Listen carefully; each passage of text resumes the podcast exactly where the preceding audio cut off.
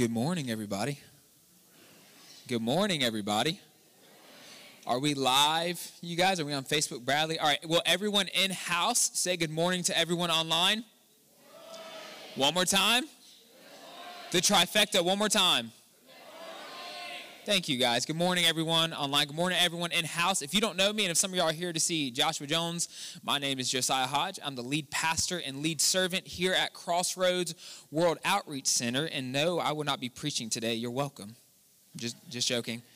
Um, I have a very honored guest, someone who is very special to me and near and dear to my own heart. And so I'm going to share a little personal story uh, of my relationship with Joshua Jones. And I don't think he understands how much he means to me because when I was a freshman in college at Southwestern Christian University, uh, my freshman year of college, I was 18. I was out on my own. I had left the faith. I wanted nothing to do with the faith just because of own personal experiences of things I'd seen and experienced. And I was hurting. I had lost pretty much everything that I really clung to as my identity. And I lost all that in the matter of a couple months. So I was lost. And my dad texts me and says, Hey, I got someone I want you to meet. His name's Joshua Jones. He's the young adults pastor for Bishop Tony Miller. Now, I had known Bishop Tony Miller because of the fact my dad really admired him and looked up to him for his for his whole ministry. Um, and so here's Joshua Jones. Joshua Jones shoots me a text and he comes to hang out with me and he picks me up from my dorm because I didn't have a car there. And a relationship started to form and it started to build. And Joshua Jones is really the person that restored a healthy understanding of Jesus for me. And Joshua Jones was someone that I truly believe lived like Jesus, and I hadn't really seen too much of that in my own Christian experience of someone who I believe exudes the identity of what I believe Jesus lived, walked, and talked like. And so Joshua Jones is really the one who set me on the path I'm on today, and really the one that we would say led me back to Christ and really sent me on this journey. And so fast forward to uh, five years in the future when I had been the pastor here for about six months. Y'all know I was really struggling in my own identity. I didn't know who I was. I didn't know why I was the pastor of a church because I never wanted to be the pastor of a church. It was never in the cards of what I thought I wanted to be. And here I was, six months in, 24 years old, newly married, about a year and a half, a little boy of eight months old. I had no idea what I was doing, and Holy Spirit told me, reach out to Joshua Jones. And I'm like, this guy doesn't want to talk to me. He and I haven't talked in about five years. He does not want to talk to me. I'm like, why would I just reach out to Joshua Jones randomly? He's got his own stuff going on. And after about fighting that for two weeks or so, I finally bit the bullet and I, I sent him a Facebook message. And he says, Hey, man, give me a call. And I wasn't expecting that because I'm like, he doesn't care. He's got his own stuff going on. And so um, Joshua, uh, I call him and he starts talking about stuff that I had never heard before in my life. And I thought he was a little bit crazy. You can ask my wife. I'm like, I, th- think Josh is a little bit crazy. I don't, I don't know where he's, where he's gone or what, what he's into these days. Um, but little did I know I was on that same journey. I just didn't know it yet. And so, through months of conversations, weekly phone calls, texts, whatever it may be, um, I jumped onto this journey of what we call the gospel journey, what I believe for the very first time in my entire life. And I owe a lot of that to Joshua Jones for where I am today. The preaching I do today, the message I have embraced of the grace of God and the mercy of God, and really a, a Christ centered gospel is due to Joshua Jones and this journey and this group I've really dived into because of him. And so it's an honor for me to have him on a Sunday morning because of how much he means to me. And all these people I bring in, the reason I'm bringing them in is because they're going to give you Jesus without any of the fluff. They're, they're, they're going to give you Jesus without any of the extra stuff. They're going to give you Jesus for who he is and what he's already done. And it's an honor to have Joshua Jones here. So, we all please welcome him up.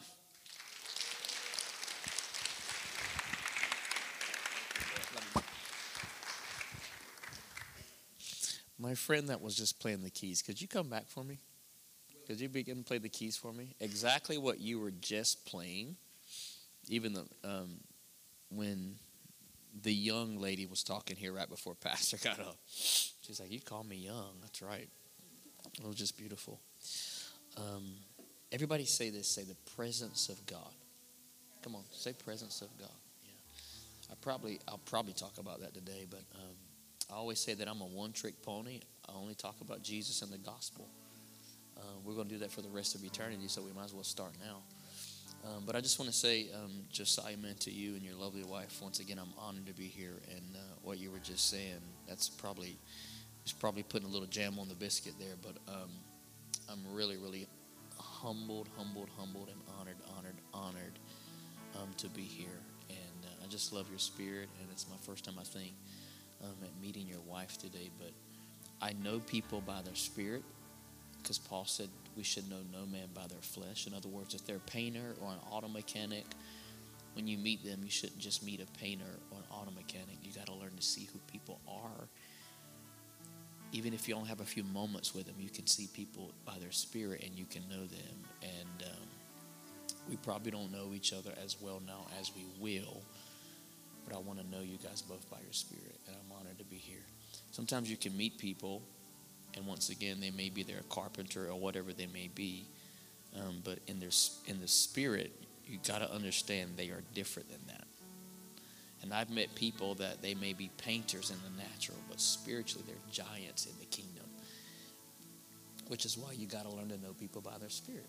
And so, um, to you, Josiah, and your wife, I can say this um, in all sincerity. You are more, even to this region, than what people know you to be. Because I know you by your spirit. And because you guys are proclaimers and livers in the gospel, you mean more to this region than this region actually knows that you mean. And uh, every region needs a father and a mother and a true son and a true daughter. And for this season of your life, I believe you guys are literally exuding the life of Christ, and it is extremely rare. The gospel is most rare in churches. So quiet in here, you can hear a moth pee on a cotton ball right now. I didn't say that preaching was rare in churches because preaching's not rare, but the gospel of Jesus Christ is extremely rare in churches.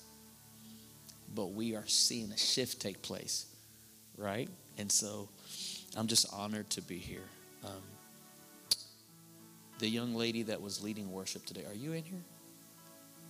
What's her name? Uh, f- thank you for just for just being yourself. I don't know how often you get to do that, but thank you for doing that. It was was quite beautiful. Really, really moved my heart. You could have sang the last song for two hours, and I would have just continued to cry because it was beautiful. And there was another young lady in the middle. Is she in here? She sang. You are. There's a really special touch of God on your life. Is it Kaylee? Did you say Kaylee? Lily? Lily, I want to just give you a word right from the start you are growing into what you will one day be known for. And you are not just a singer, Lily. You will be a young woman who literally, the same way you host the presence of Papa behind closed doors, you will do that on platforms in front of people. But you will not just be a singer you are going to be a hoster. you are a daughter who just knows the presence of her dad. And so, how old are you, Lily? 14.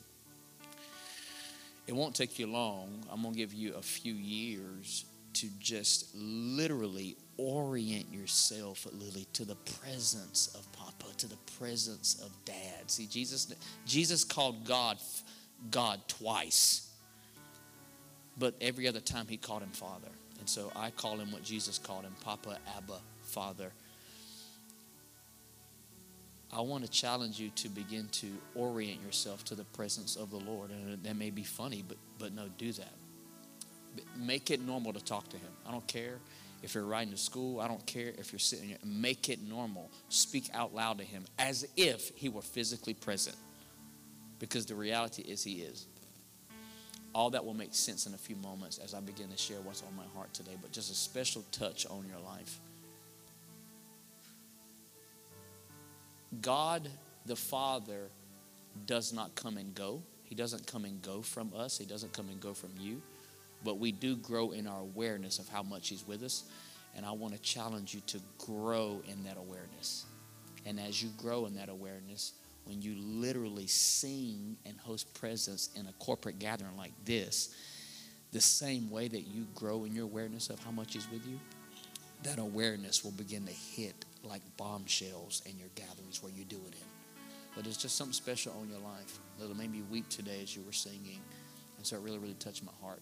And so I just wanted to acknowledge that. Papa, today, I ask that you would make your heart beat clear. Make your heart beat clear today. May your kingdom come in Columbia. and may your will be done in Columbia to the same degree that it's done in heaven. No fluff, just your heartbeat today, Jesus, whatever it looks like. I could leave today and they say, man, that was the worst thing ever, but Jesus was there. Then my heart is full. Jesus, you said as you preach, say that my kingdom is at hand. And I say today over you, Crossroads, that the kingdom of God is at hand, meaning that it's within arm's reach today. In Jesus' name, I bless what you're doing here. As a son of yours, I acknowledge it. And I say, More, Lord. I say this on all of my Facebook posts as of late a hashtag, More, Lord, of what I see and what I feel. In Jesus' name, amen. Amen. You know, amen, amen means so be it unto me. So you just said, More, Lord, unto me. You just said, More presence unto me. You know, sometimes we say stuff in church because that's just what we do in church. But no, there's always significance to the little things. So when you say amen, you're saying, let it happen unto me too. So I bless you with that in Jesus' name. Thank you, my brother. I just wanted that to help me. And I may call you up in a little bit to do this. Um, I want to talk about the presence of the Lord with you. Can I just do that? I mean, I had this long, really theological, great thing laid out for you, but I want to do something that's quite normal for me. And I want to just talk about the presence of the Lord. Um, one of the struggles that I have is just trying to find a Bible verse for what I want to talk about. Because I have I have a thousand Bible verses. In America, if you don't read a Bible verse, they don't think it's a legal service. Right? It's not like Paul said, I want to talk about something with you, open up the scroll to this page. They didn't do that. So that's anyway. I sometimes love disturbing the religiousness of people. Like you don't got to have a Bible verse to talk about God. How do you think people walked with God before we got Bibles in the 1500s? Right? People have walked with God. There are people today that walk with Jesus Christ and they do not have Bibles because Bibles are illegal in their country. But you see what we've done in America?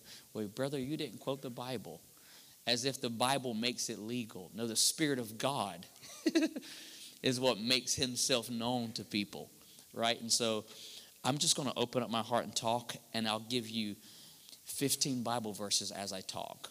Now, if I don't say, in this book of the Bible, in this verse, it says, it doesn't mean that you didn't hear from the scripture today.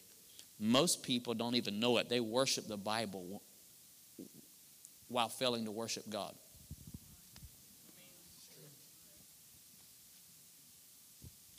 We don't even know it we worship God the Father, God Son, and God the Holy Scripture when it's really God the Father, God, Son, and Holy Spirit. In the beginning was the Word, and the Word was with God, and the Word was God. The same was in the beginning with God, and all things were made through him, and without him there was not anything made that was made. In him was life and his life was the light of all mankind. And he gave light to every man coming into the world. There was a man sent from God whose name was John. The same came to bear witness of the light that would give life to all mankind. He was in the world, and the world was made through him but the world did not know him. He came unto his own, but his own did not receive him. But to those that would receive him, to them he gave the power to become sons of God. This was they who were not born of human flesh, nor of human will, nor of human blood. But their birth had everything to do with God. And this word came into his own, but his own did not receive him. He was in the world, and the world was created through him, but the world did not know him. But to those that did receive him, he gave the power to become sons of God. And the Word became flesh and it dwelt among us. And we beheld his glory as the glory of the only begotten of the Father, full of grace and truth. And of his fullness we have received grace for grace. For the law was given through Moses, but grace and truth came through Jesus Christ. Thank you, Jesus. Everybody say this. Say, we were born to be people of presence. We were not born to be painters and preachers and worship leaders and entrepreneurs. Those are things that we do. But I'm talking about who we were born to be. We were first people of presence before we were anything else. If you go to Bible school, they teach you something called the law of first mention. And essentially, what that means is, is that when something, if you want to know what something means in the Bible, go back to where it was first mentioned. And it will carry that truth essentially throughout the rest of Scripture. The first human being that was made was Adam, and of course, his wife Eve. And when Adam was made, he was made on day six of God's creation and God's creative order. When Adam took his first breath and opened his eyes, he didn't wake up to a job. The first thing he beheld, even before he beheld his wife that came from his side, is he beheld Papa. The first thing he saw was a father. And he locked eyes with his creator. He saw the pupils of Yahweh. In America, when we read Genesis and it says Adam walked with God, because we're Americans and we're Westerners, we think Adam walked with one person. I submit to you. Ugh. I submit to you today that Adam walked with three in the garden. Adam walked with Father, Adam walked with Son, and Adam walked with Spirit. I submit to you today that when Abraham met the Lord at the tents of Mamre, the scripture says he met with three people Adam walked with Father, Adam walked with Spirit, and Adam walked with the Son. He woke up and he laid eyes on the Trinity that is one yet three, and three yet one. Adam's greatest delight would not have been the fruit trees in the garden, nor the streams that were there, nor the gold and the bdellium that the scripture says was there. It would have not even been the landscape. It would have been none of the creatures that was there. His greatest delight as a human being would have literally been the presence of his father. I, I want to submit to you. See, you asked me to come, so now I'm here. So now you got to deal with all the, the stuff that's about to happen. I submit to you that Adam's greatest delight would not have even been the fact that he got to live naked with his wife every day, and that is a joy. Let every couple in the room say amen. Can't say that in a PH church, and no, I just did. Because that's in the Bible too. Matter of fact, when I get to heaven, one of the first comments I'm gonna say, Come here, buddy, let me talk to you. We had the opportunity to live naked with our spouse, and you ruined that. And you're gonna have a long list of men in line to talk to Adam about that very thing. And that is both biblically and theologically accurate, by the way. And do you know, to every woman in the building, there was actually a time. This is biblically and theologically accurate. Did you know there was actually a time as a woman Now, there was only one time in the universe that this happened, but it's happened that a woman could say, I don't got anything to wear. Let every man say, Amen. All y'all gonna get talked to on your way home because you said amen to that. And there was actually a time on the planet where a man could actually say to a woman, You are the only woman for me. But anyway, that is biblically and theologically accurate, and I'm gonna keep on moving. Adam's greatest delight would have been to spend moments of time in the presence of his father. When Adam first woke up, he woke up to the raw, unfiltered presence of Yahweh. The scripture paints a picture of Adam living in a garden called Eden. Understand, it wasn't like a garden like the size of this room. Eden would have been the whole Middle East. It lists four rivers that run through it. I mean, it was massive. Literally, it would have been Adam's whole world. The word Eden in Hebrew literally means paradise or pleasure. Adam lived in paradise and pleasure. Not because the ground was beautiful, because that was presence to him.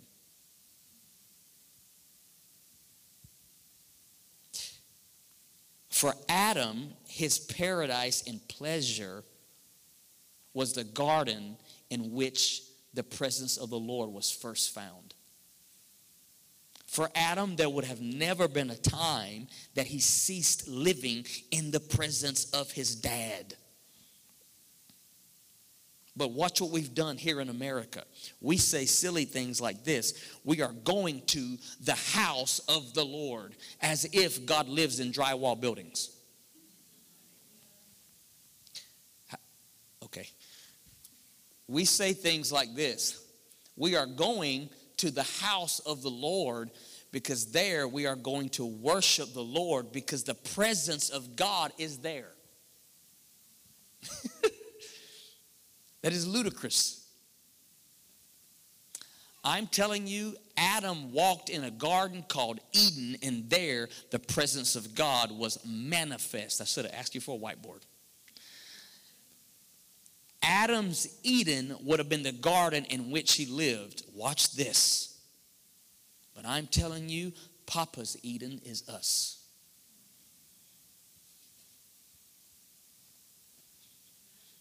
And the garden that our Papa loves to most walk in is us. I am his cool of the day.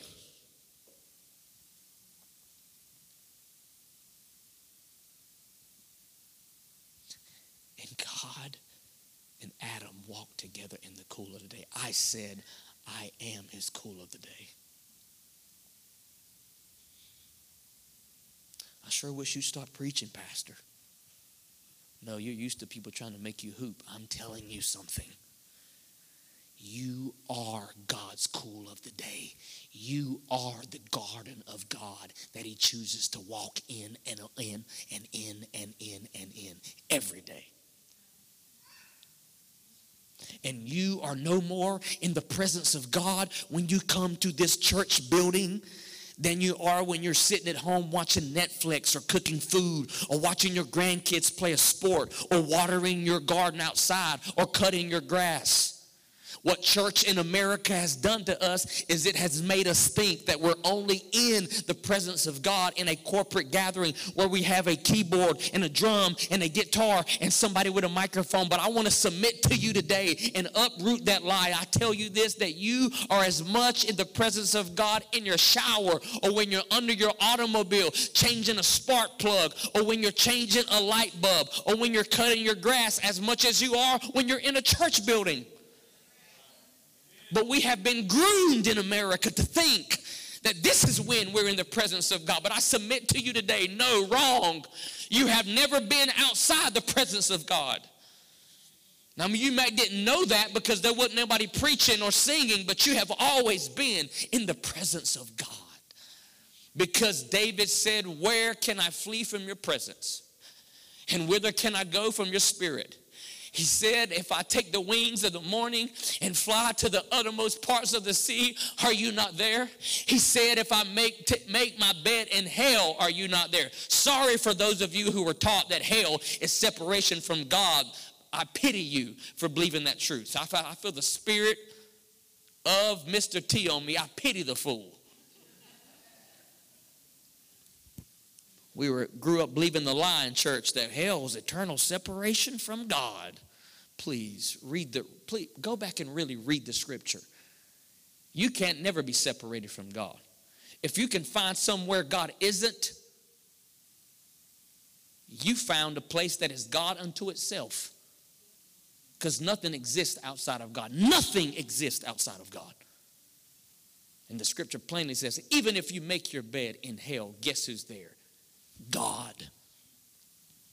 And we have tried, we have projected on God our own thoughts. And the worst thing you can do to any child is to separate them from their parents and say, You'll never see my face again. And yet we think we're better parents than God because we think God would one day separate you from Him. Scubula. Just a Greek word for poo poo, by the way. We need to understand truth. You can't get outside of God's presence. Jonah tried that.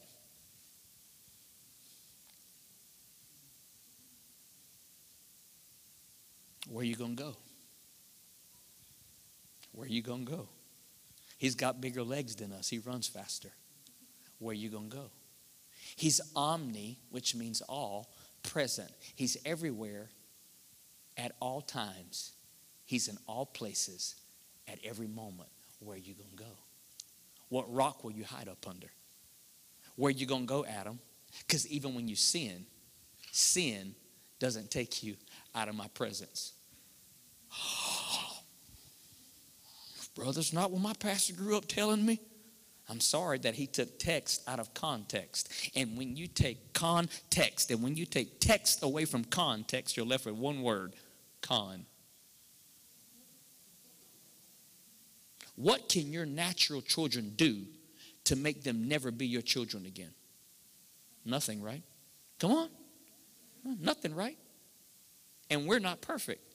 But yet we think a perfect God who is perfect love, that you can actually do something to never be His again. Meaning we're better parents than God. Isn't the gospel beautiful? Before we were anything else, we were first sons and daughters of His presence. It's the life source of anything. Anything separated from its life source dies. You take a fish out of water, it dies because fish were created in water for water. You take a plant out of the ground, it dies because they were created from the ground. Their life source is in the ground. We call them falling stars, falling from the heavens. They were meant for the heavens. They fall. We call them dying stars. They die. You were not created from the water. You were not created from the heavens. That's not our source. You and I were not created from the dirt. Your body is, but before that, your first spirit. When God wanted to make animals and plants, He spoke to the ground, and the thing holding them released what was in them. They were sourced from the ground. When He wanted to see creatures, He didn't say, He didn't just say, let there be fish. No, no, no. He spoke to the thing that was holding the fish, and that was the waters, and the waters began to teem with life. They came from the waters. When he wanted you and me, he didn't speak to the heavens, he didn't speak to the dirt, and he didn't speak to the waters. When he wanted you and I, guess who God spoke to? Himself. And the Bible says he created everything, everything with his words. But when he got to you and me, he used his hands and he spoke to himself and he said, Let us make man in our image. And out of God we came.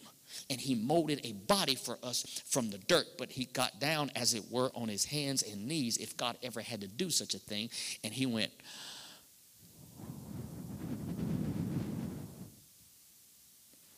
and he breathed into mankind his own breath. And the Bible says that man became a living nephesh soul.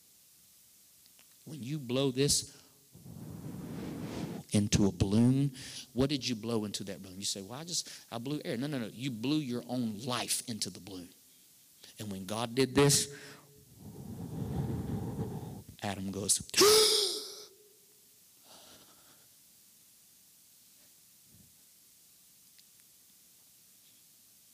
and he did what we will one day do for all eternity. He beheld the image of the one whose image he himself was created in. And Adam walked with Abba in the cool of every day.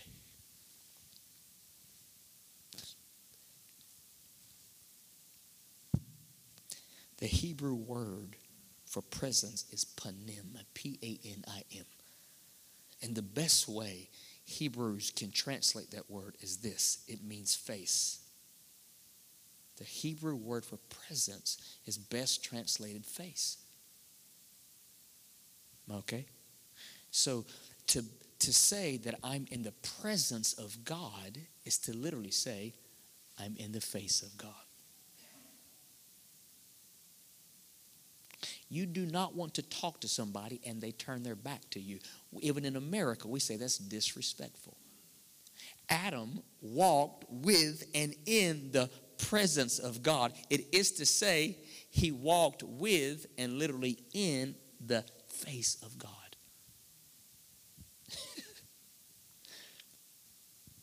to say, watch this now.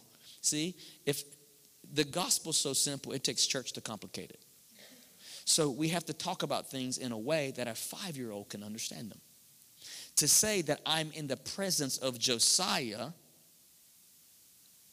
means this if I'm in your presence, it denotes that I'm actually close to his person. Would you agree? To say that I'm in your presence denotes that I'm close to your person. When we say, I feel the presence of the Lord, or I'm in the presence of the Lord, we're literally saying, His person's here. Shoo. So when you say, I feel the presence of the Lord, literally it's Him saying, My person is close. So even here, when they were singing the song and tears began to slowly stream out of the corner of my eye, now I felt the presence of the Lord, but I knew that His person is here via the Holy Spirit. You hear that? Come on, now do you feel that? Now watch this. Now, the Lord, write this down.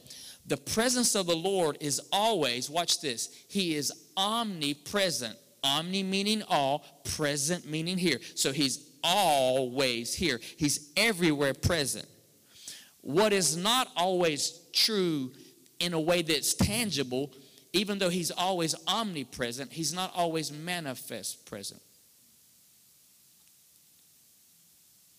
What does that mean? It's not always evident. But just because it's not evident doesn't mean it's not true. I would throw this microphone if I didn't have to buy another one.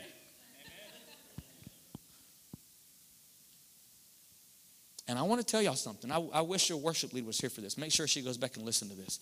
I want to tell you something that will help you immensely.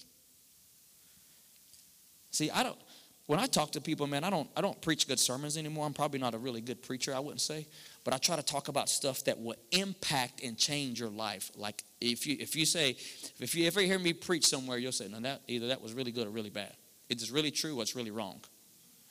Either that is really applicable, and if I do it, it's going to make an immediate impact, or it won't. Understand this. See, I am a worship leader. You're a worship leader, not like you think. Not like I don't get on stage and lead worship. Don't, but don't get it twisted. I, I don't use the term lead pastor at my church. I'm, I'm called the lead follower. Paul said, if you want to know what it's like to follow Christ, he said this. He said, Follow me as I follow Christ. Meaning, if you follow me, you'll figure out how to do it. I am the lead worshiper at my church. I'm the lead follower. Why? I'm not, I'm not the pastor that sits out back and they start worshiping. I come in three songs and I don't do that. I'm always up front. I'm the lead follower. I'm the lead worshiper at my church. But I, I worship when I'm off stage. Watch this. We don't worship to get presents to come. You know how we do that most churches? We're going to worship till the presence of the Lord comes. We go, you know, we do three fast and two slow, whatever it is. Some some songs. Some of the biggest churches right now in the country are in my city. Actually, the largest church in the country is all in my city. It's the seedbed of my city. It's called Life Church. And we have some other churches there that are really, really, really large. And their worship service is between 10 and 12 minutes, four songs. I want to say, who you worshiping for? We worship with what we're comfortable with.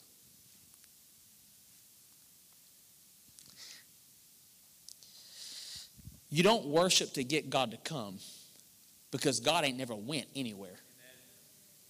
He's always there. Understand that God the Father did not ask Adam where he was because him and Adam were playing hide and go seek, and God's like, I lost him. He got, he got behind the right tree. I lost him. Okay, Adam, you win. Come out. I'm waving the white flag. God is omnipresent. He built Eden for Adam. He knew every tree, every blade of grass, every dewdrop was specifically designed for the enjoyment of the son by his father. He asked Adam where Adam was because Adam didn't know where Adam was. You oftentimes don't know you're lost until you're just really, really lost. God is omnipresent. So we don't worship trying to set the atmosphere as if God says, I'm going to wait till you get the song right where I like it and then I'm going to come in. That's not what, that's not, you know, that happens all over our country right now. And then another thing that I hate, and it grieves the heart of God, well, we're just setting the atmosphere for the preacher. Please, no, you're not. No, you're not. We don't worship like we're trying to win his affection. Man, that is the most heretical, off base thing. We worship not hoping to get his attention today if we do the next big Bethel song or elevation or whatever it is of your, your song of choice. We worship not to get God to come. He's never had to go anywhere. He is omnipresent. Paul says of God that he feels all in all. He's everywhere. He's in every blade of grass. He's in every raindrop. He's in every ounce of wind that ever blew. He's in every ray of sunshine. He's in every human being, contrary to popular belief. If you can find anything that God is not in, that thing would cease to exist. We don't worship trying to get God to come as if he's this cosmic abuser that sometimes you have his affection and sometimes you don't. He's not a Greek god. He's not like Zeus, the god of heaven, Hades, the god of the underworld, Poseidon, the god of the sea, which in Greek mythology, they believe that sometimes you have his favor and sometimes you don't. So sometimes God can be with you and sometimes he wouldn't. Sometimes he comes when you do good and sometimes he leaves when you do bad. Does that sound familiar? Wonder where that came from. But Isaiah prophesied 800 years before the birth of Jesus. And he said, I see the day coming that a virgin will conceive and she will give birth to a son. Isaiah 7 and 14, and his name shall be called Emmanuel, which means what? I'm not God with you when you get it all right. And then I'm God, I'm gone when you make a mistake. He didn't say that. He said, He will be God with us. Lo, I'm with you always, even to the end of the age. I'm glad he didn't say, Lo, I'm with you always when you keep the commandments only.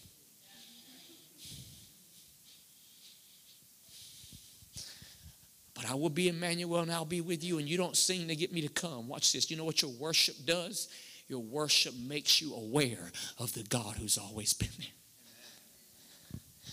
And what worship does is it takes my broken focus from being way out here and worship in moments in time focuses my gaze so that I can become aware, watch this, of the God who's always been aware of me.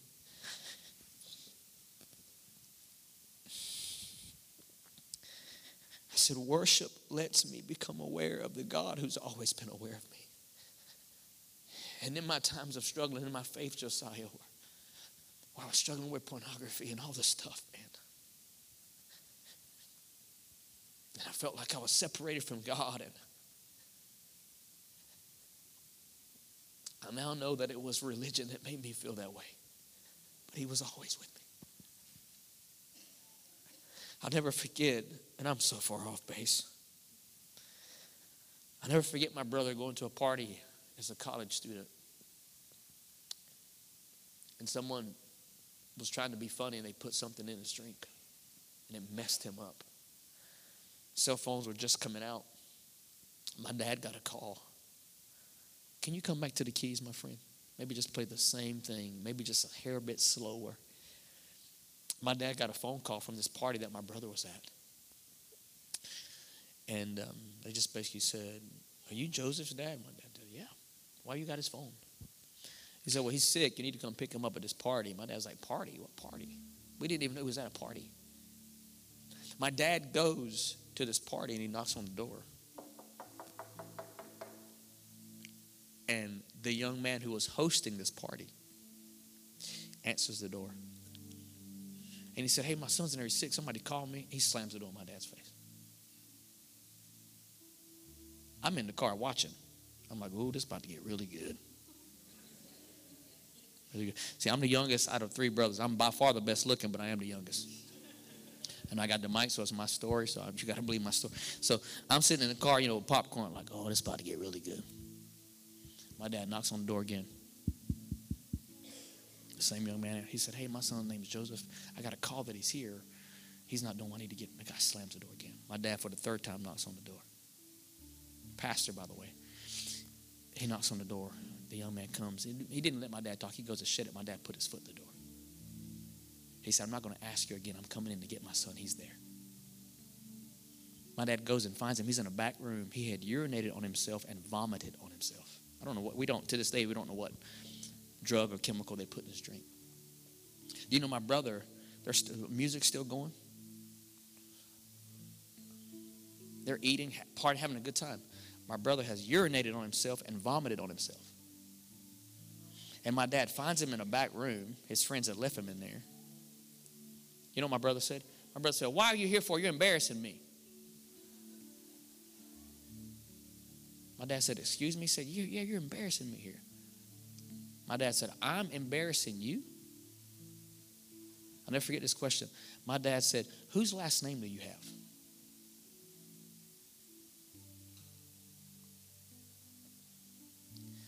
And my 19 year old brother, my dad bends down, picks him up. Didn't say, Get the urine off you first. Didn't say, Get the vomit off you first. Picks him up, marches him through that party, puts him in the car, takes him home, takes off his clothes for him, puts him in the bath, shower, showers him, puts him in his underwear. By this time, he's coming through. This a couple hours later. Puts him in the bed. I'll never forget my dad telling him. He said, regardless of what you do, regardless of who you do it with, regardless of how bad it is, as long as there's life in my body, I'm coming to you if you need me. You can't sin and make me not come. You can't do wrong and make me not come. Because my presence for you as my son will never be an option. No, listen to me. My presence for you as my son will never be an option.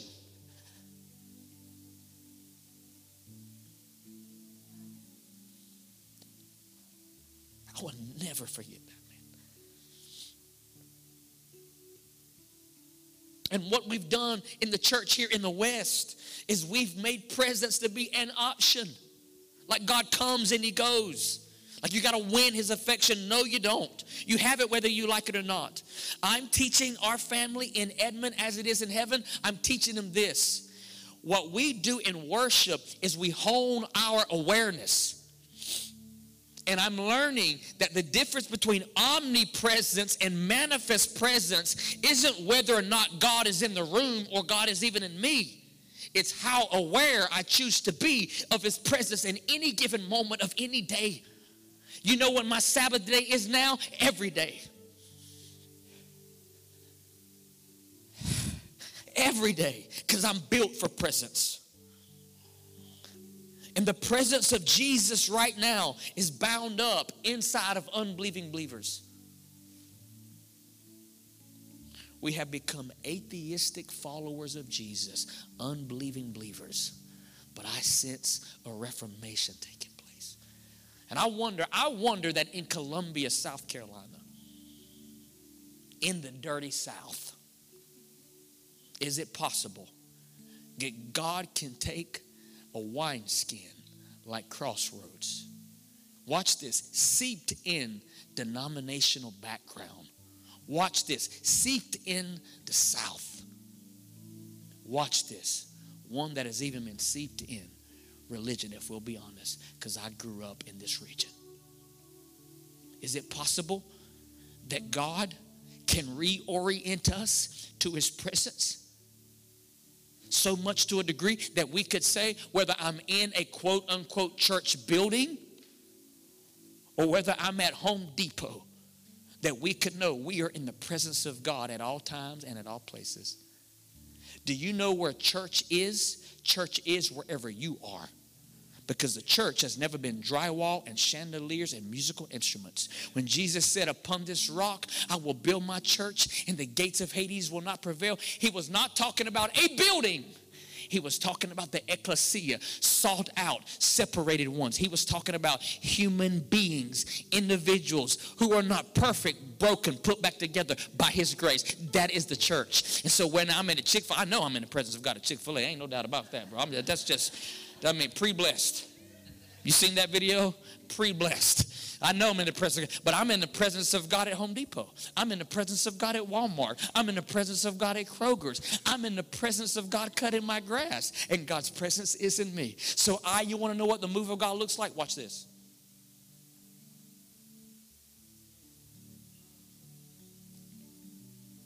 You want to know what the move of God looks like? Watch this.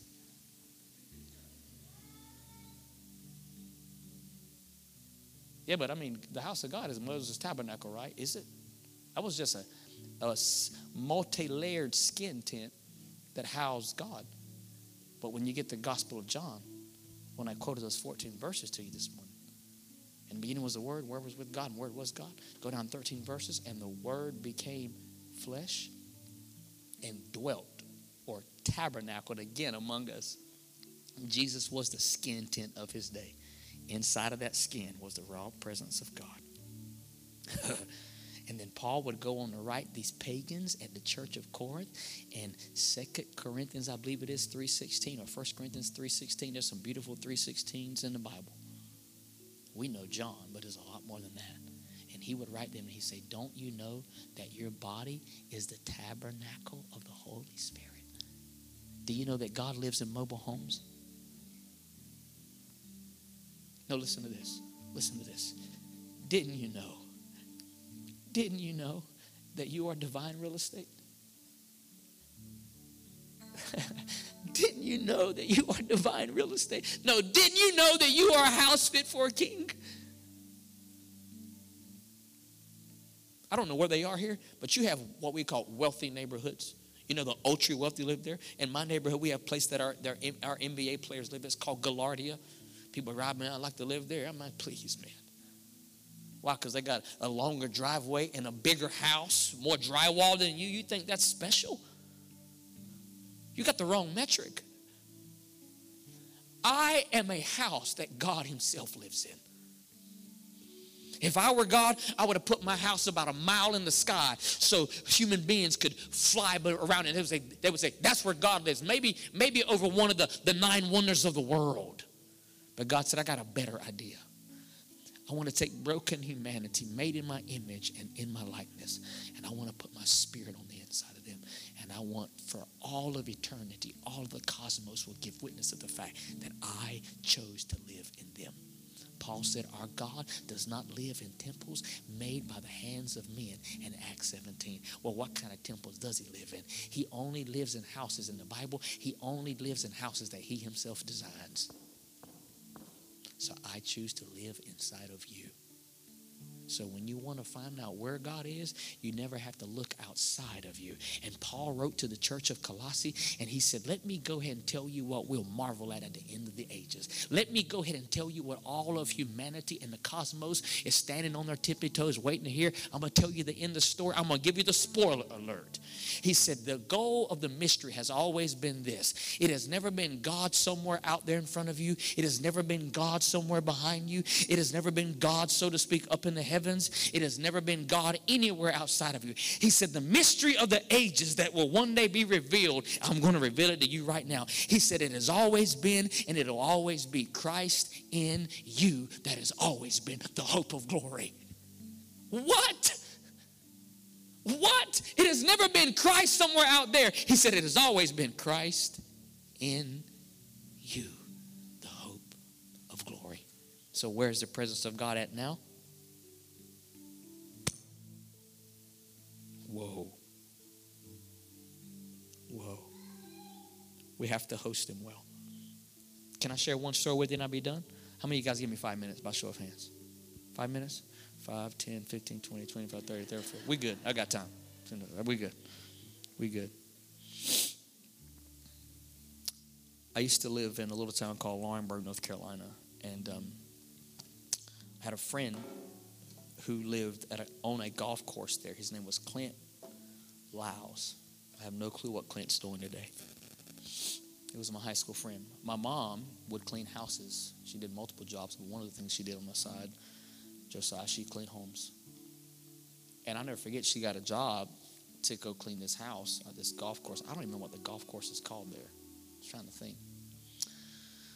But she goes, and it's my friend's house. I'm with my mom helping her clean. It was clean. He's like, man, wow, good to see you. I'm like, cool, man.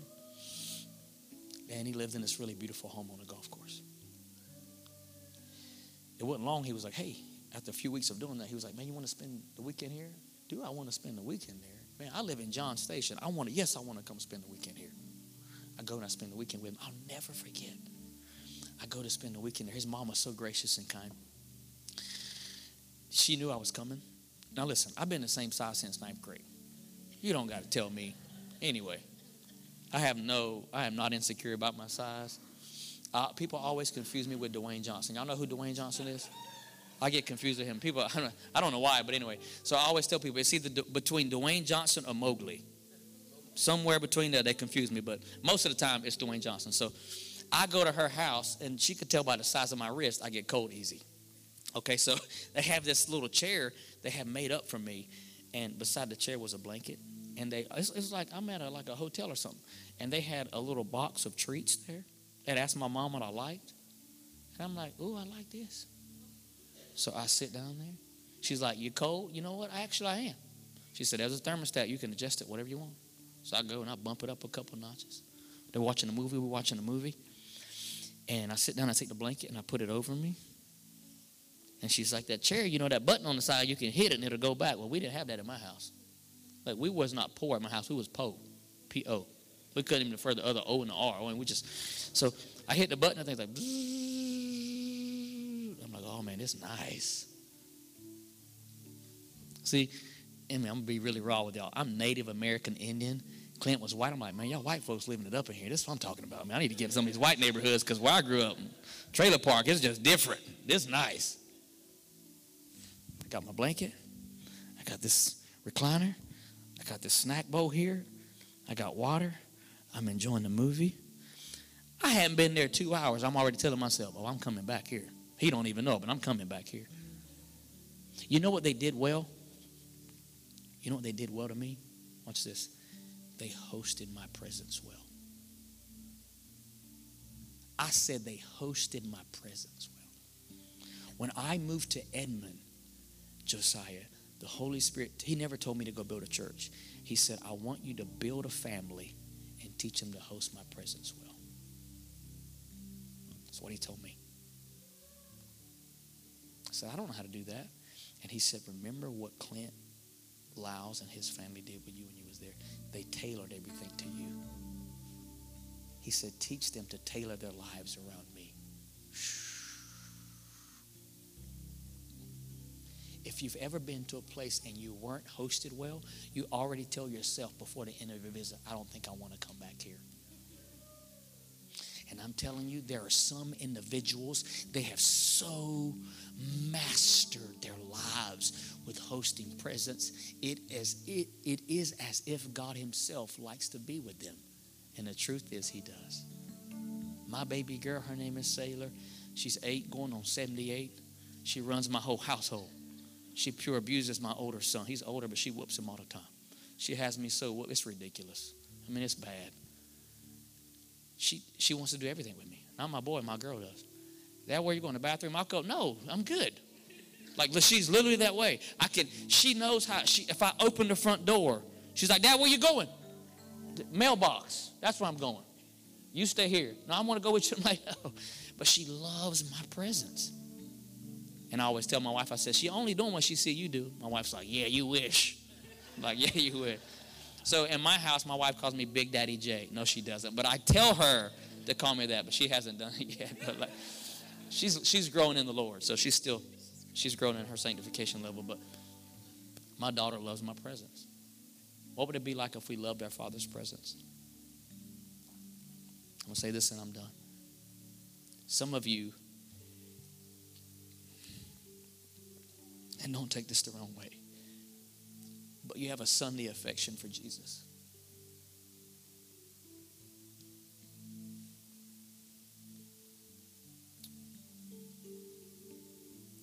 I'm grateful that my wife doesn't just love me on one day of the week, and maybe a Wednesday night. I'm in covenant with her. I have union with her. I get to love her every day of my life. And to worship you I live. To worship you I live. I live to worship you. And to worship you I live. To worship you I live. I live to worship there's times I just get alone and I just stir my heart up. And I sing to worship you.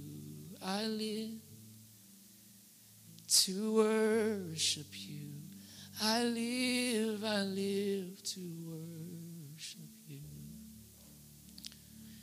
You don't got to have a beautiful voice to worship. Matter of fact, singing is one way we worship, it's not the only you could, you could get alone and just say, God, I'm going to take the next 10 minutes in silence and I'm going to give them to you. And God says, that's worship too.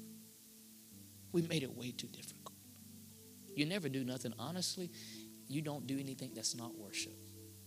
Your breathing can be worship.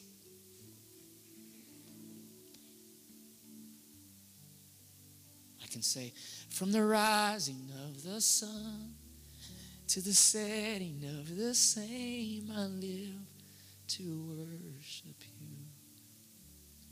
When I was a boy, the only thing I knew, a big, like a big worship group to me was the Gaithers, man, because I grew up, we were Southern, Southern gospel. I didn't know nothing about it. They wasn't even a Bethel out then. I remember getting uh,